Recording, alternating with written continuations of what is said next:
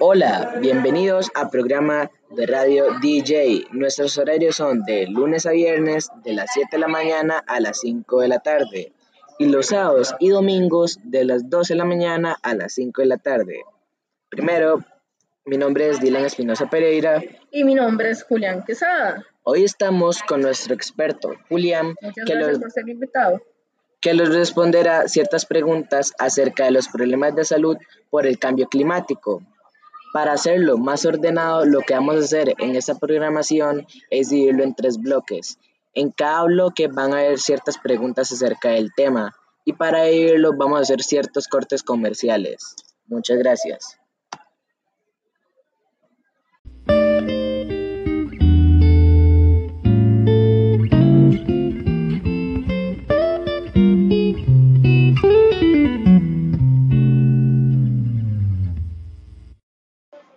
Ahora sí, empezaremos con nuestro primer bloque que va a ser acerca de las enfermedades infecciosas por el cambio climático. Bueno, Julián, primero quiero que me diga eh, acerca algunas enfermedades infecciosas por el cambio climático. Bueno, dirán, muchas de las enfermedades infecciosas que se pueden transmitir por el cambio climático pueden ser las que se contagian por mosquitos, debido a que los mosquitos están empezando a emigrar a la ciudad, debido a que sus bosques y otras cuestiones han tenido ciertos cambios en el clima, haciendo más óptimo el ambiente de la ciudad para ellos. Otras enfermedades que se pueden transmitir mucho por culpa del cambio climático son las del sistema respiratorio, porque nuestro organismo, nuestro sistema inmunológico está adaptado a solo recibir ciertas enfermedades durante eh, los periodos calientes del clima. Sin embargo, debido a los cambios del cambio climático, valga la redundancia, nuestro sistema inmunológico entra en choque y, hace, y lo hace más vulnerable, principalmente a enfermedades del sistema respiratorio debido a lo que mencioné antes. Y en el caso de que afecta a ciertas personas, o sea, ¿afecta a todas, todas o solo afecta a las personas que son más vulnerables? Todos somos vulnerables de alguna manera, porque todos estamos expuestos a este cambio y, y el sistema inmunológico de todos, o por lo menos de la mayoría de la población humana, funciona casi que de la misma manera. Iremos a los cortes comerciales.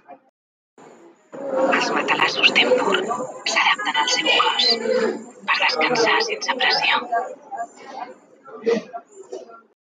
Antes de terminar con este bloque, tenemos a una nueva invitada.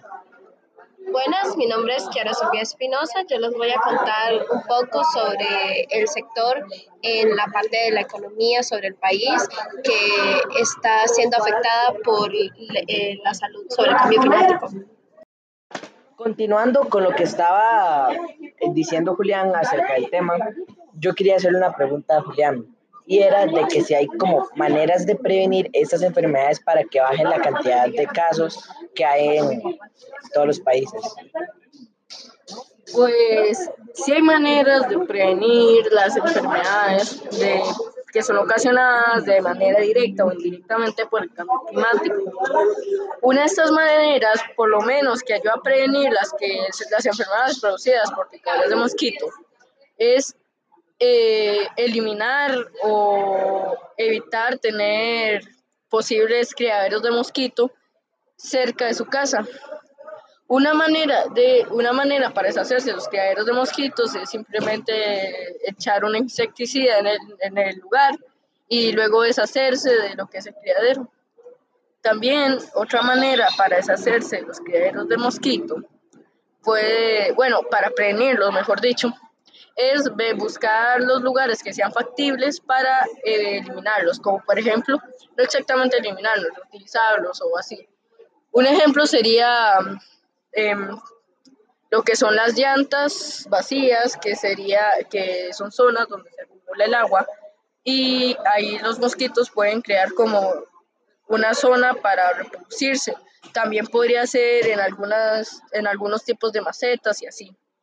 Lo mejor sería buscar esas zonas donde se pueda acumular agua y buscar una manera en que no se acumule.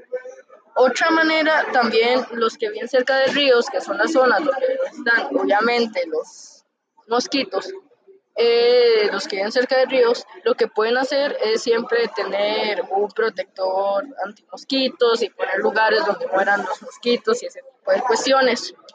Otra manera de prevenir eh, las enfermedades, en este caso las cardiovasculares, o sea, las, mm, las que son, discúlpenme, las que son en el sistema respiratorio, eh, esto es más complicado, pero se puede hacer eh, manteniendo como una dieta saludable para que su sistema inmunológico esté, buen, esté en buen estado y no sea tan vulnerable a estas enfermedades. Sin embargo, esto ya es una cuestión de la naturaleza humana que no se puede evitar, que no se puede evitar tan simple. Y verdad que también existen como empresas que le ayudan a las familias, a las casas, para poder quitar esos mosquitos en ciertos lugares. Claro que sí hay, no recuerdo cuáles, pero por ejemplo, el Ministerio de Salud podría ayudar de alguna u otra forma con esos problemas. Bueno, ahora vamos a volver a cortes comerciales y luego volveremos con nuestra experta Kiara. En el bloque 2. Bloque 2 con Kiara. Bueno, ahora sí, Kiara, eh, usted nos va a hablar sobre el sector económico. ¿Usted nos podría mencionar acerca del tema, porfa? Sí, bueno, primero que todo, yo trabajo en la caja de seguro social. Eh, bueno, normalmente en este sector de la vulnerabilidad sobre la salud, que está causado por el cambio climático, tiene que ver mucho con el impacto económico. Eh, digamos, podría ser mucho sobre cuánto es el costo de las consultas médicas y su valor en términos de incapacidades para los trabajadores. Digamos, em, las enfermedades como el dengue, la malaria, tendrían un costo económico para el país de 430 millones de colones, mientras que la atención del asma Em, que en realidad es uno de los sectores que más afectan el país. Creo que en realidad la mayoría de los costarricenses son asmáticos. Em, yo estoy incluida en una de ellos, que podría ser como 29 mil millones de colones. Em, también esto podría decir de que, bueno, la gente que tiene estas enfermedades pueden llegar con personas de la población escolar y colegial.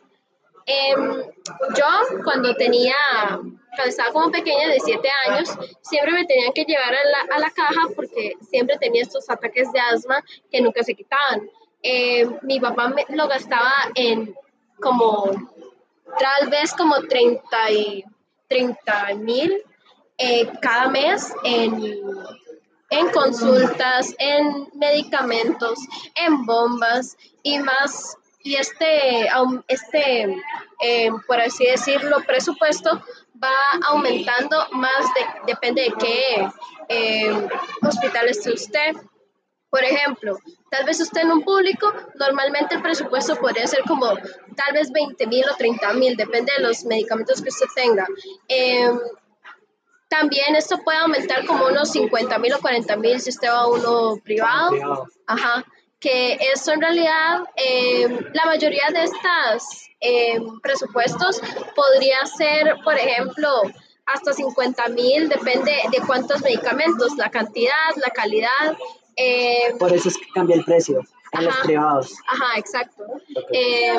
normalmente nosotros podríamos decir de que, ah, no sé, el dengue y la malaria son una de las más enfermedades que nos afectan por ejemplo, eh, el dengue y la malaria podría ser como eh, un grupo entre 15 y 43, 44 años, perdón, que podrían ser los más vulnerables.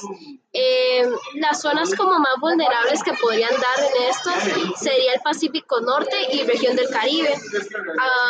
¿Por qué? Por, esto es por el aumento de la temperatura de las lluvias. entonces eso sería.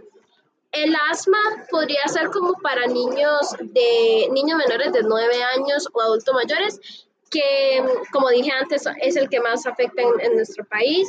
Em, esta región podría ser como la región central, Pacífico Norte y Pacífico Central. también esto es con, con, la relación del cambio climático, es por el aumento de la contaminación ambiental, olas de calor y humedad. Eso sería todo. Muchas gracias. Ahora terminaremos todas estas secciones con el último comercial.